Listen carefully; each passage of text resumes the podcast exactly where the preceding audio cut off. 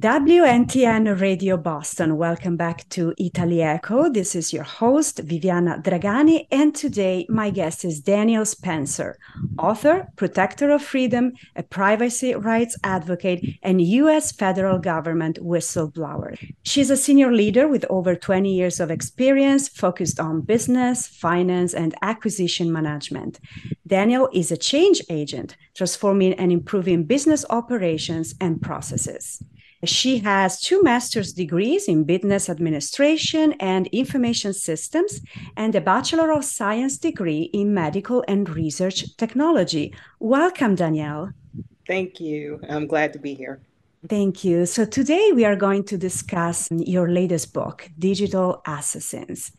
So, first and foremost, I would like to discuss data theft that happens today daily costing Americans millions of dollars each year, more than any other country. So, what is your opinion?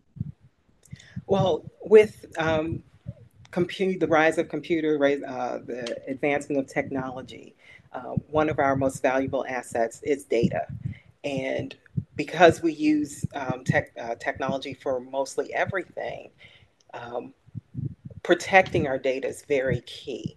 And with he's being a whistleblower and going through the experiences that I've had, I've seen how someone stealing your information um, that you've given and having an insider take that information and use it for purposes they're not supposed to, how that has caused um, harm in our uh, economy. Um, if you've seen the uh, some of the advertisements talking about um, protecting people's identity because someone will steal your identity and open up a credit card in your name or other things like that. So that's why you know, data theft is very important, and people need to understand um, what it is and how it occurs and how to protect themselves. Absolutely. And government weaponizations happens frequently without the general public knowing why they silence those of us trying to bring attention to the topic. What do you think? I think it happens more, especially to people who are not um, well known, more than what people understand and think. Um, like I said, I'm a government whistleblower, and I have seen um, how government resources can be, and I've experienced how it can be used against um, individuals and uh, private citizens. Uh, a couple of the, or one of the experiences that I had that I cover in my book is how the tax, the agency that is responsible for collecting taxes uh, for the United States, how it would use my information going through my tax records um, and doing things that, un, un, in my opinion, very unethical, um, trying to retaliate against me because I'm a whistleblower. So those are the type of things that can happen um, at the federal level, at the state level. I've seen um, individuals who are associated with me. Uh, like one of the incidents that I also covered, they got a, a ticket for failing to stop, um, that they said failing to stop for a school bus. And at the same time that this that they were supposedly failing for a school um, to stop for a school bus, they were at a doctor's appointment. So we knew the ticket had been fabricated, but when we tried to um, research or um, to get them to investigate the matter, they just closed it out. And so those are the type of things that um, I cover in my book, and I want to bring to people's awareness that the federal and state government, that government period, they have a lot of power, they have a lot of resources, and that if you're not aware of it, they can be used against you by people who are upset with you for whatever reason. But we need to be aware and, and really advocate uh, to have laws change and policies put in place that where, the average citizen can be protected. Thank you. So now let's discuss cyber terrorism, a phenomenon that is massively impacting US citizens. Yes. I will say the technical term cyber terrorism has to do with people using technology or cyber technology to uh, basically to cause terror in people. So one of the events that happened that most um, Americans are aware of is 9-11, where they didn't use necessarily technology to cause terror into um, U.S. citizens, but they used two airplanes, and um, it was at a global scale, and most people are aware of it. Well, those same type of techniques can be used um, against uh, American citizens using cyber. So things like um, illegal surveillance, where we have our most people have their devices with them all the time. Being able to surveil where you are and who you're talking to, um, being able to monitor your bank accounts, being able to monitor your credit reports, um, and not just yours, but your family, um, being able to use what I would characterize as like man in the middle attacks, where they'll uh, request a copy of your credit report, intercept that um, uh, transmission, and then uh, translate uh, false information to another body. Um, doing things like that where it causes people to be very afraid, um, very concerned, and especially uh, with people with if you have parents, especially if they're older, or with your children or other coworkers or family, it can cause them to be very fearful of what can happen to them or what's hap- or what may happen next. So causing them to somewhat kind of isolate you where people may not want to be associated with you because they don't know what may or may not happen. So it's the same, I want to say, type of techniques that are used in like the mafia or mob or gangs. But instead of using their type of tactics where it's more of trying to like kill somebody, it's more we're going to use technology to come after you to cause fear. And the goal to me is mostly to try to silence someone.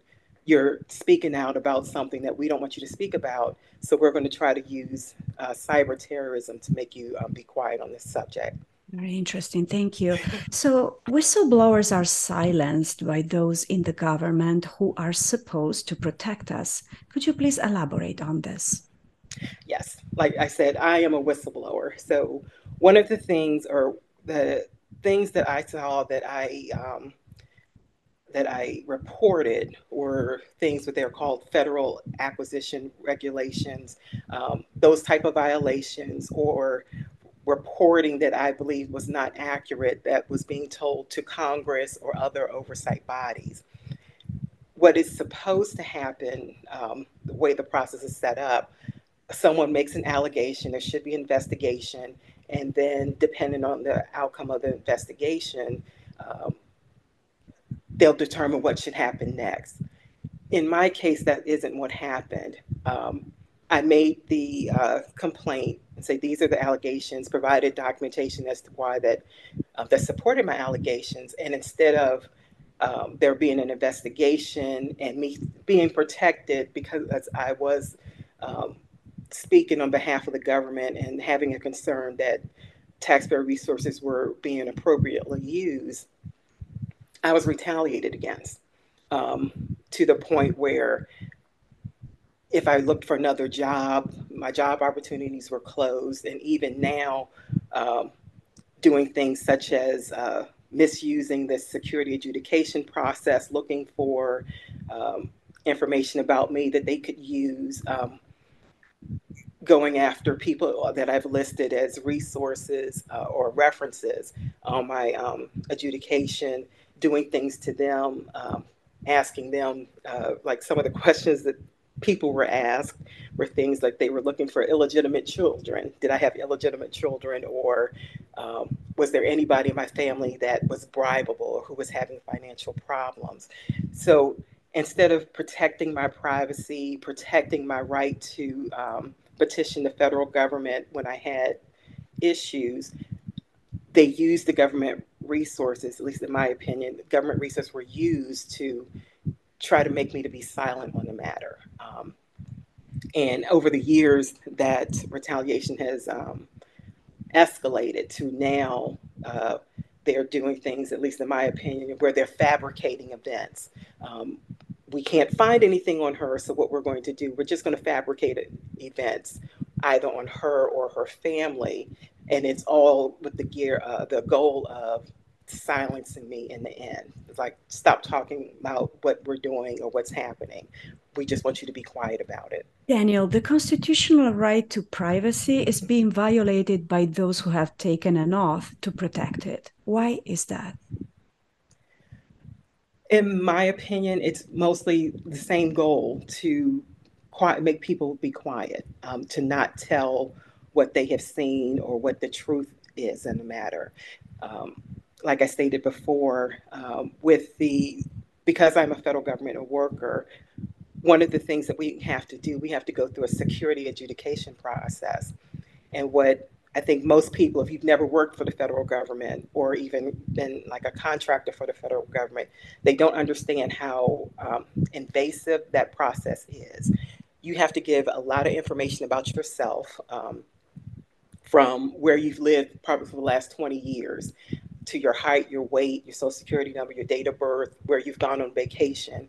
And not just about you, you have to give very detailed information about your family, if you have in laws, um, if you have step um, step relatives like a step brother or step uh, sister, um, your children, relatives, uh, neighbors, co-workers, your supervisors. You have to give a lot of information about them and what is supposed to happen that data that you give it's supposed to only be used for a specific purpose.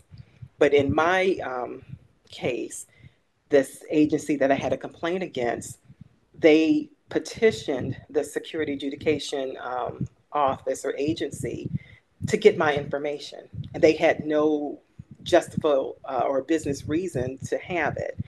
And they also went to another like third um, a third party uh, nonprofit organization to verify information on my education.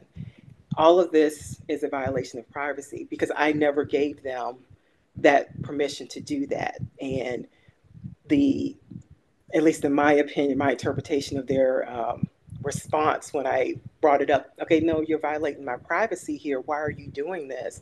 It's, well, until we've done something to cause you harm, there's really nothing you can do about it. We're the federal government, we can do basically kind of what we want. And that's like very, for me, very concerning, especially if you look, there are cases where the federal government has um, had lawsuits against other companies for doing that to other people. Like you can't collect data that you're not supposed to. I think recently there was a case where Facebook, who's now Meta, Meta where they got in trouble for collecting data without people's permission. So if private companies or even private citizens can't do that to other people, we're supposed to be a country of laws, and the rule of law applies to everyone, even the federal government. They should not be allowed to do the same thing to other people. Um, they should have to abide by that too. And so that's another thing that my book that I'm trying to uh, get people to understand that in some cases, especially with people who are not well known and not famous, your constitutional rights can be violated. And unless you have a lot of money or can garner a lot of um, media attention, it can get they can get away with it, and no one can be held accountable for it. Thank you for your explanation. Uh, so, you mentioned retaliation, a common tactic used against a whistleblower, their family, and associates to invoke fear. And this may include your employer, right? Yes. Yes, it can. So, um, as I stated earlier, like when you go through the security adjudication process, you have to give a list of references. And one of them um, or some of them that you would give is who was your last supervisor.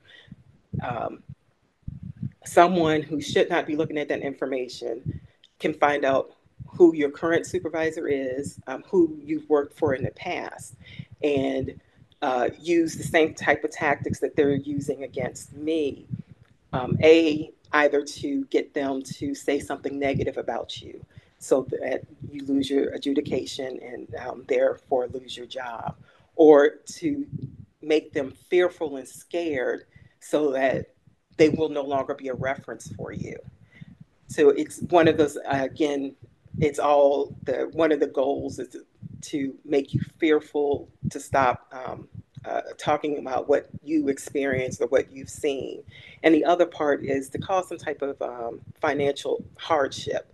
So if I can cause you financial hardship, you won't have the means by which to either file lawsuits or like I did, you know, not after filing lawsuits, I wrote a book, you know, things like that. It's all geared to trying to silence the person so that they could stop um, saying what has happened. And your coworkers, your um, references, your neighbors, and your supervisors, they're all part of that um, community that they can uh, retaliate against because they know because of um, the information that you've provided as part of your um, security process. Thank you, Danielle. So, cyber attacks can be used to ruin our lives and destroy everything for which we have worked. Tell us more. I was two of the incidents that I covered in the book um, deal with almost the financial sector. So, one of the individuals that um, was listed in my uh, security adjudication is a couple one of the things that happened to them, um, they had applied for a home equity line of credit, gone through the approval process and everything, um, and got pre approved. The only thing that they were waiting for to happen next was for them to have a title search to come back and say that the title of their home was clean. Somehow, that title search came back with these false liens over $140,000 worth of false liens. Um, I had to work with them where eventually we had to actually, you know, I worked with them and I helped them with the process, had to sue the company to force them to, to, to correct the report. And that was kind of one of the retaliation techniques that was used against one of the my references. Um, another technique that was used was um, someone they had a um, timeshare uh, that was that they believed that they had deeded back over 30 years ago. All of a sudden, this debt comes up again. And for those of us who understand data management and things like that, that doesn't happen. Usually, um, when uh, account is like 10 years or more older, they're archived, they put away because business is very concerned about um, uh, data breaches. So they, they, don't keep information that's that old um, available to other people. But they get a bill for these fees that they said have been accruing for over 30 years. And again, I'm working with uh, this other, you know, these other with these people to um, fight that. But those were certain things that they happen um, that happened to them. I've had people where their retirement accounts they're unable to access. All of a sudden, they're having these um, computer issues and computer problems. Um, other people having tax issues that are coming out of the blue. But these are the type of things um, using computer systems that have happened to people uh, who are I've listed as references or within um, my uh, security paperwork that are now or since I've um, be, uh, since I became a whistleblower that they're uh, that I believe are being used against them now. And finally, what is the main message you would like the listening audience to know about your book, Digital Assassins? What I would like people to know is that even though these are things have happened to me as a whistleblower, these are tactics and techniques that can be used against anyone. Um, so, what I would like to do, or what I wanted to do with the book, is to educate people on these different tactics and techniques that can be used and get them to have the knowledge and hopefully I can get a group of us together where we can really advocate with both local, um, like county level, state level, and even federal level, where we can put some laws in place where we can protect um, our right to privacy, where um, technology cannot be used like it is now. Because right now, the laws do not protect us. And especially with things such as AI coming on, where people can impersonate you or use that technology to impersonate you, it's very important that we really get some regulations and some laws in place to protect us before you know things people who don't have your best interest at heart can use these things against you. And we've waited too late to kind of address the problem until too many of us um, have had a extremely uh, bad or adverse um, experience Danielle spencer thank you so much for joining us today at wntn radio boston okay thank you and if you liked this interview, you found it interesting, just support our show clicking on the subscribe button and hit the bell as well to hear more from us. Thank you. Grazie.